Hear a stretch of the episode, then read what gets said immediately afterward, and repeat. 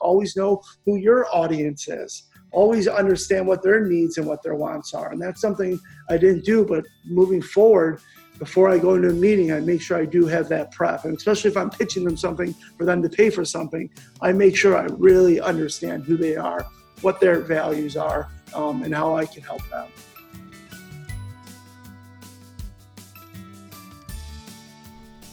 Hey, welcome to My Company Story. I'm your host, Don Burge. My Company Story is a podcast where I get to interview some of the most interesting business owners and CEOs about the challenges that they've faced and how they've overcome them. Enjoy the show. All right, I'm here with Jonathan Skogmo. He is the founder and CEO of Jukin Media. Jonathan, welcome to My Company Story. Ah, thank you. Thank you so much for having me. Sure. Jonathan, can you tell us a little bit about Jukin Media, what you guys do, uh, who your customers are, how you organize? Uh, tell us a, a, description of the company, if you would. Yeah, so Jukin Media, how we position ourselves out in the world is that we're a next generation media company except we're powered entirely by user generated content. What I mean by that is that is content that everyday people go out and create, um, or something they happen to capture capture on their smartphone or some sort of recording device. And we find a lot of value in a lot of these videos, and we find help. We find different ways to monetize and exploit this IP these really great assets, these really great videos that everyday people are creating. And so we built some technology to help us find the best of the best videos that are on the internet. Um, and then we bring them into our infrastructure and we can license that content. We create derivative works from that content. We further monetize that content for other uh, video owners. Fantastic. So, how long have you been doing this? So we've been doing this for about 10 years or so when I, when I quit my job before I started the company. Great. Well, congratulations. That's wonderful. Thank you. So, so in 10 years, what have you seen? I mean, a lot has happened in your space in the last 10 years and even before that. Take us your journey from how you got into this industry and led you to the path of starting the company, why you started the company. So, um, yeah, it's a really interesting story. I don't think that many people can say they've been around user generated content their whole career. Um, I pretty much have. Um, when I first moved to Hollywood 15 or so years ago, one of my first jobs was working on a TV show. TV show. I always wanted to be in media entertainment, um, except my job on this particular clip show um, was to go to the PO box every day and pick up VHS tapes that everyday people would send in for a chance to be on a show. Think of America's Funniest Home Videos this was a derivative version of that show. And so my job was help bring that video that footage in uh, from the PO box. People would send it in from all around America, and then I had help do the clearance around that content. And so I was doing that uh, on a particular show, um, but then I really also took advantage of online video when online video was in very earlier days, particularly this platform um, that no one ever heard of at the time called YouTube. a little little company called YouTube, yeah. A little company called YouTube, and no one did ever heard of it. And so, luckily enough, me being a young um, entrepreneur, even at that age, I thought there was a huge opportunity to help source content as opposed to let people kind of keep sending it in. And so, I was an early adopter of that platform, and I was able to find some really great videos that I could license and then put on the TV show. The next thing you know, I started producing a lot of these cable shows. Um, I did that for the course of a few years uh, because as clip shows became more popular, so did online video. YouTube became more popular, and I started jumping around producing a lot of clip shows. Um, and that's how I kind of entered into user generated content. I found value from this content on a linear side. So explain, because I'm not quite sure. My audience may not be clear. Also, what is a clip show? Like I said, it's think of like America's Funniest Home Videos. Oh, all right, okay, where you have lots of, of, of content on a show that user generated content? Yeah, between 2005 and 2009, there was a lot of cable uh, clip shows. Every kind of cable network wanted their own version of a clip show. And so I was kind of at the right place at the right time. And I jumped around from network to network producing a lot of these clip shows because I had the expertise in finding and sourcing this content. Got um, it. Then so then, day, how, so then what led to Jukin Media then? I mean, how did you make the jump from working for somebody else to then starting your own company? yeah, one day I realized that this content is not going away. Like I said, online videos became more popular. YouTube was getting more popular. You had this really invention of the smartphone. People were able to shoot content, create content, share that content with the world on a bunch of other social platforms. And everybody was watching user generated video. And I thought somebody had to actually start curating that content and start buying the rights. There's a lot of value in this IP. And that somebody might as well be you. It might as well be me. So I quit my job. I was producing a show for Discovery and started the company from my apartment. Wow. So tell us about those early days. So here you are, you, you quit the job. It's a little risky. There go the benefits. You're off on your own.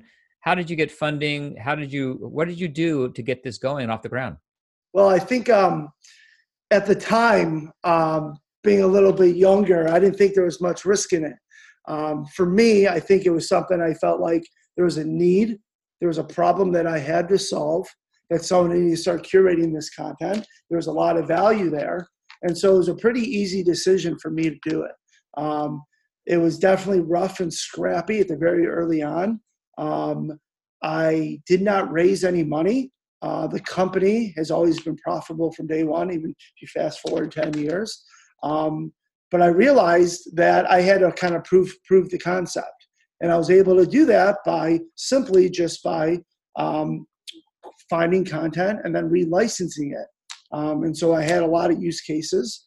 Um, I started growing the business literally one person at a time. I had people in folding tables and chairs in my apartment uh, before we got an office. And it was just as simple, just understanding that that what the unit economics of our video library was and how you create margin from that.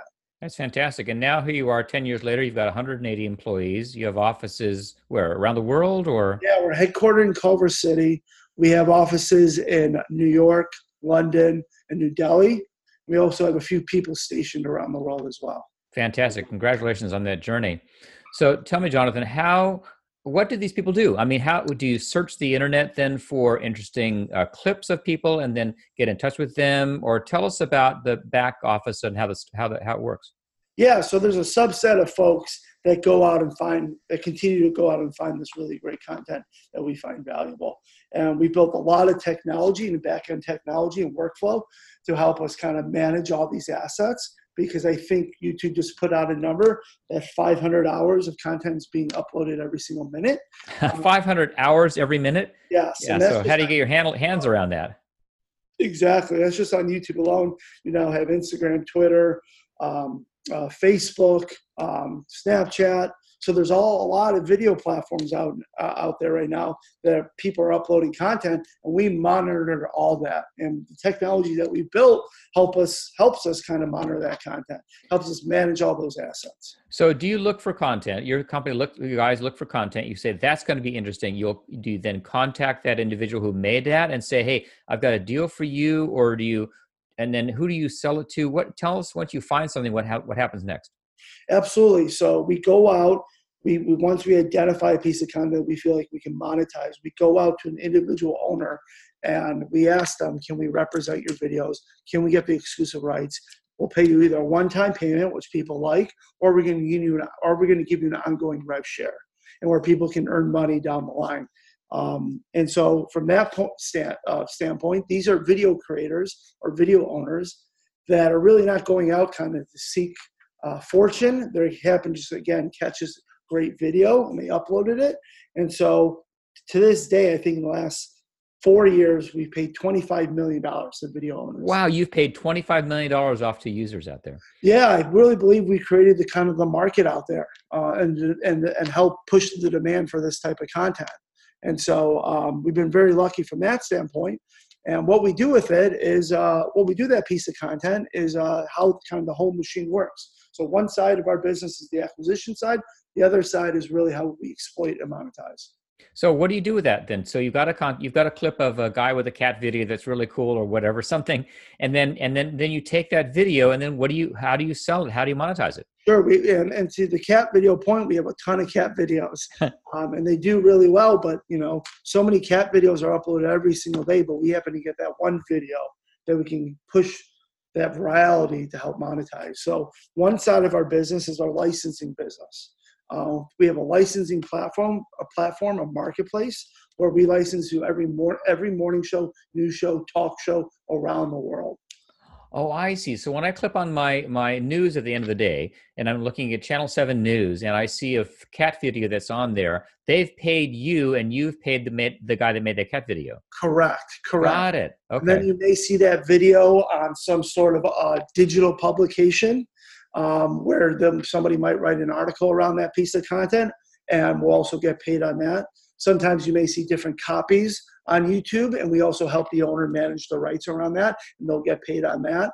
We also work with some of the biggest brands and agencies in the world as they want to use this content for commercials, uh, TV commercials, uh, social campaigns, um, their social um, their social um, platforms, um, and it's really interesting to see brands really um, um, take a liking to this type of content. And I think that's because the content is real can't remanufacture some of these moments. Um, it's authentic, it's organic. Um, it's really interesting to see brands really wanting to to tap into user generated content where five or six years ago they probably didn't want to go in that direction but particularly when so many people are creating pro- are creating content using their products and services they want to tap into that conversation that's so great that's the licensing side of the business and the other side of the business that we've taken these really great assets these video assets and created these content brands. And so we've created these consumer facing brands where we have huge partnerships with YouTube, Facebook, Snapchat, where we are publishing this content in a curation uh, fashion. We're creating some original content um, into different uh, consumer facing verticals. So we have five verticals in total. We have um, Fail Army, People Are Awesome, Pet Collective is our three biggest verticals. Between the five, we have about 200 million fans, and we do about three ish billion views a month. Wow, billion a month. That's amazing. I imagine you have, don't you have a lot of people reaching out to you saying, look at my video, I think it's really neat, and they, they want to try to sell you on their idea? Yeah, absolutely. Especially for these through these consumer facing brands, a lot of people want their video on Fail Army. They want their cat on the Pet Collective, and so we're able to get a lot of submissions. Unfortunately, everyone thinks their video is the best. Of course, so still going out and finding that content uh, is the most valuable content. I see. And then, is it hard to find brands? I'm thinking, I don't know, like a shoe brand or something. You know, a customer facing brand. Uh, you know lucky jeans or somebody that wants to have you find content for them and you work on that side also then yeah so if it's not in our library a brand may come to us and say hey we want people lucky jeans or let's just use i have a coke over here sitting coca-cola. Coca-cola says hey we want people making music with coca-cola bottles. Can you help us find uh, those videos? And we will search the web and help them find those videos. Our belief is that content exists out there someone has created that content and we can help curate that content for them whether it's for a one-off campaign or something they want to use for their social channels to engage in, their audience and start i see. So like the uh, the the marketing arm or the ad agency for coca-cola would say you know we got an idea. We'd like to see people making the music with coke cans. Go at it. You go you take that assignment. You go out there. You either look for it if it's already been made or you'll talk to people and say make it or make it for them and then get it back to coke. We believe it's already been made at the end of the day and again it comes back to that authenticity. Yeah you know, right. authentic that way right? Yeah fantastic. So jonathan where do you see the trends going in your industry? I mean you've seen it from vhs tapes picking up at the po box all the way through the internet and as big as youtube is right now. What are we going to be seeing in the next uh, one two three or five years? Yeah a few things. I think there's a huge trend right now in the media industry for these subscription services you have all these legacy and huge media uh, companies um, having a subscription service with Disney Plus just launching, Apple, um, obviously you have Netflix, Hulu. Um, I think what we're going to start to see is more subscription fatigue as more of these people launch over the next 12 to 18 months. I think there's over 300 paid subscription video services or something that I read out there. And I think that's actually going to lead to more fatigue as well. Or fatigue. So yeah. fatigue. So if it's so, what will the fatigue lead to then? I think the fatigue will lead to, to people going back to an AVOD model. And that's something oh. we're investing in. Got it. Uh, we're investing in linear channels. So fail our brand Fail Army and Pet Collective, you can find on Samsung Plus, you can find on Xfinity, you can find on Pluto, where we've actually created um, and curated our videos, our library, and created programming um, that's mixed in with ads. And I think what you're going to see is you're going to see people dropping the subscription services. They're not going to have 10 subscription services, video services. They're just going to have a handful. And people are still going to continue watching the old fashioned way through I see. I see. Uh, Fascinating. That's, that's that's one thing, and I think the other thing is I think you're going to see a rise in more short form video um, uh, platforms. Um, it's been really interesting to see Facebook and YouTube, uh, the ones that were really into short form, they decided to go into a longer form direction. They're encouraging more um, video creators to create longer form, where you have people like TikTok, who is having a great year this year and explosive growth. Snapchat is making a comeback. And I think in 2020, you also have Quibi launching. And I think there's going to be even more um, short form video dedicated platforms. So those are my two predictions um, Yeah. for the next few years. Okay, great, fantastic.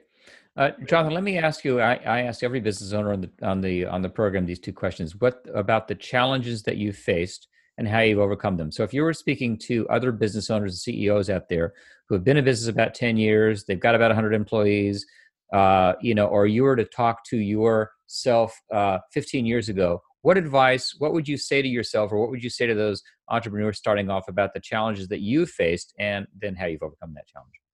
Well, I'll just kind of think of some of the advice that I got um, that I may have not listened to, um, but I wish I had, and I would tell myself as you know, and I and it's kind of the cliche of that, um, eh, you know, it's a marathon, it's not a sprint.